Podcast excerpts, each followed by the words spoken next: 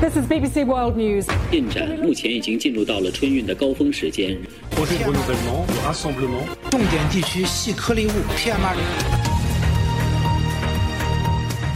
나라방 뉴스 살펴봅니다. 전주현 웨싱캐스터 안녕하세요. 네, 안녕하세요. 아, 오늘 아침에도 우크라이나 소식을 전해드릴 수밖에 없다는 게 참 안타깝습니다. 맞습니다. 이 좋은 소식을 전해드리면 좋은데 네. 이게 뭔가 점입가경 같은 그러니까요. 점점 더 안 좋은 쪽으로 흘러가고 있는 것 같아서 속상한데요. 네.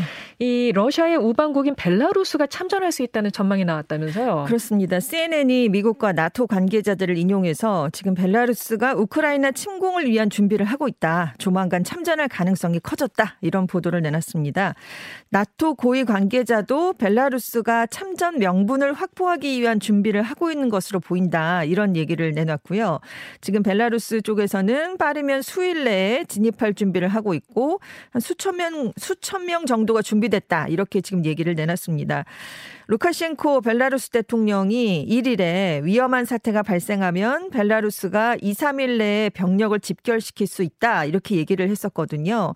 그래서 그때 미국과 유럽 등 서방이 루카셴코 대통령과 관련된 주요 정부 관리들도 푸틴 러시아 대통령과 함께 제재 명단에 올리는 그런 일이 있었습니다. 네. 지금 우크라이나 측도 벨라루스가 침공할 가능성이 매우 크다고 보고 있어요. 그래서 한 15,000명 정도의 전투 병력을 세 번에 나눠서 투입할 것 같다 이런 예상치를 내놓고도 있습니다. 네. 문제는 이 벨라루스의 참전 가능성이 커지면서 이렇게 벨라루스까지 참전이 되면 이제 러시아 침공이 우크라이나를 넘어서 주변국까지 확대될 수 있다는 점인데요.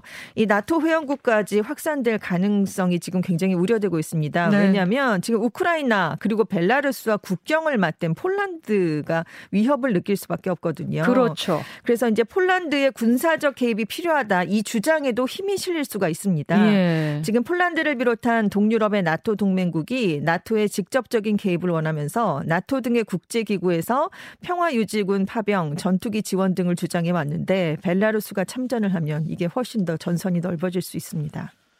바이든 미국 대통령이 이번에 유럽을 방문 하잖아요. 그렇습니다. 추가적인 러시아 제재안을 발표할 계획이라고 하던데 미국과 서방 국가들이 러시아를 주요 20개국 G20에서 퇴출하는 방안도 검토하고 있는 것으로 알려졌죠. 네, 그렇다고 로이터 통신이 보도를 내놨는데요. 유럽 연합이 실제로 앞으로 있을 장관급 회의에 러시아가 참석을 하는 게 유럽 국가들에게 큰 문제가 될 것이라는 점을 의장국인 인도네시아에 명백하게 밝혔다라고 얘기를 했습니다. 그리고 미국도 지금 러시아를 주요 외교 플랫폼에서 배제하는 것에 긍정적인 입장을 나타내고 있는데요. 그래서 이번에 유럽을 이제 바이든 대통령이 방문할 때 이 문제를 동맹국들과 협의할 것으로 알려져 있습니다. 하지만 G20에서 러시아를 퇴출시키려는 시도는 의장국인 인도네시아를 비롯해서 중국, 인도, 남아프리카 공화국, 또 사우디아라비아 등의 동의를 얻기는 어려울 것이다. 이런 전망이 나오고 있는데요.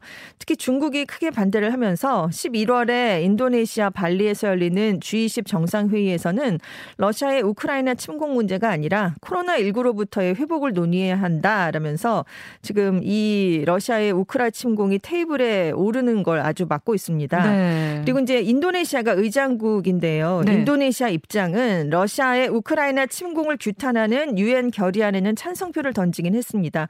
하지만 대러 제재에는 동참을 하지 않고 있거든요. 어. 그래서 러시아가 G20에 참석을 할 것이다. 라면서 지금 서방의 움직임을 견제하는 모습을 보이고도 있습니다. 네. 그렇기 때문에 지금 서방 국가들 사이에서는 러시아가 퇴출이 되지 않는다면 서방이 G20 정상회의에 불참을 해야 되는 게 아니냐 이런 목소리까지 나오고 있어요. 그래서 러시아에 대해서 모호한 입장을 취하는 국가들의 강력한 신호를 보내야 된다 이런 얘기입니다. 지금 G20뿐만이 아니라 지금 세계무역기구에서도 각국 대표단이 러시아 대표단을 만나는 걸 거부하고 있거든요. 그래서 다른 국제기구에서도 러시아가 계속 잔류하는 것에 대해서 좀 비판적인 분위기가 나타나고 있다라고 로이터 통신이 전했습니다. 네.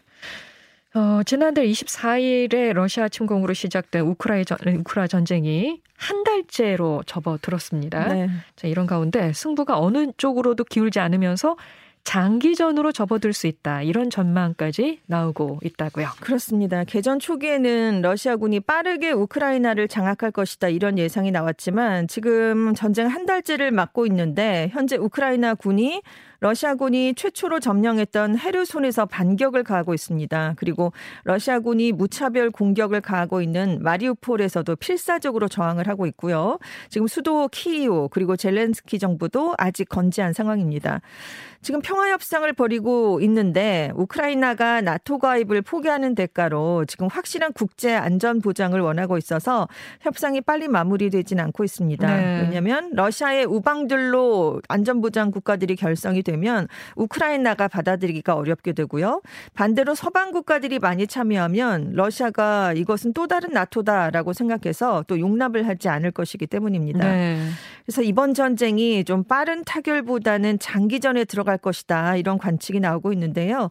현재 어느 쪽도 완전한 승리를 거둘 능력이 없고요. 어느 쪽도 패배를 인정할 준비가 돼 있지 않기 때문입니다.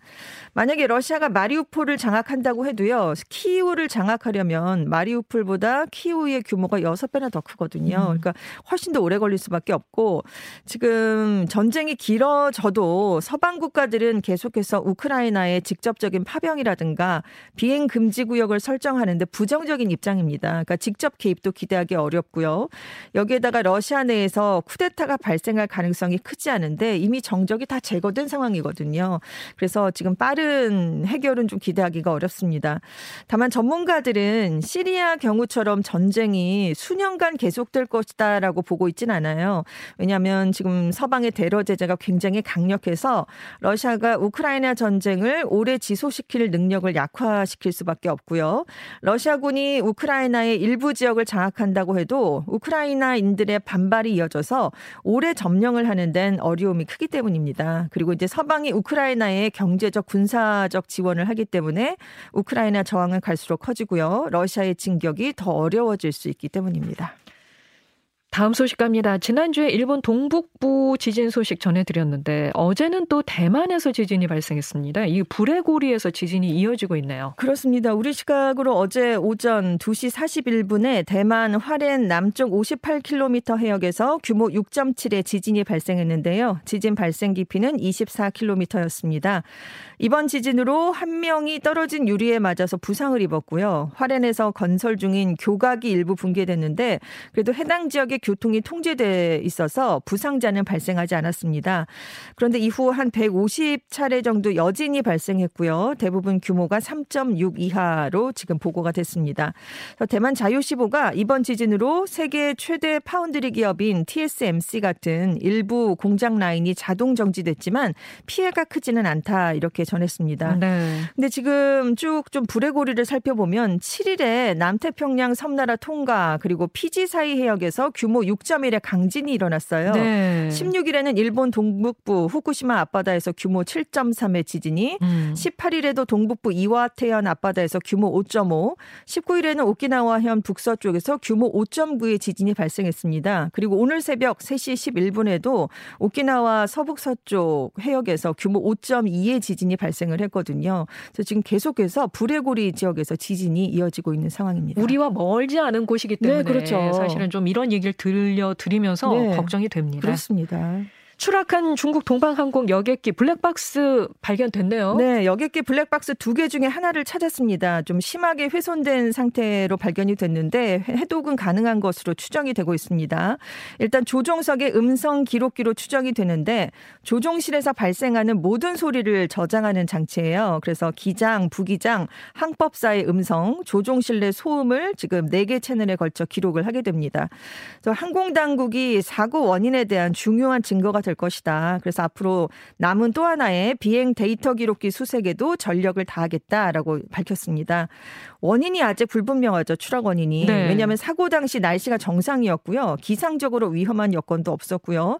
승무원과 항공교통 관제사 사이의 통신 기록을 보면 이륙한 뒤 목적지로 향하다가 갑자기 고도가 떨어지기 전까지는 정상적인 통신을 유지한 상황이었고 지금 뭐 기장, 부기장 3명이 있었는데 다 건강 상태가 양호했고요. 비행 경험도 충분했던 인물들로 알려져 있기 때문에 이 블랙박스 이것을 어떻게 해독하느냐에 따라 이게 지금 사고 원인이 밝혀질 것인가 관심이 주목되고 있습니다. 네, 지금까지 외신캐스터 전주현 씨 고맙습니다. 네, 감사합니다.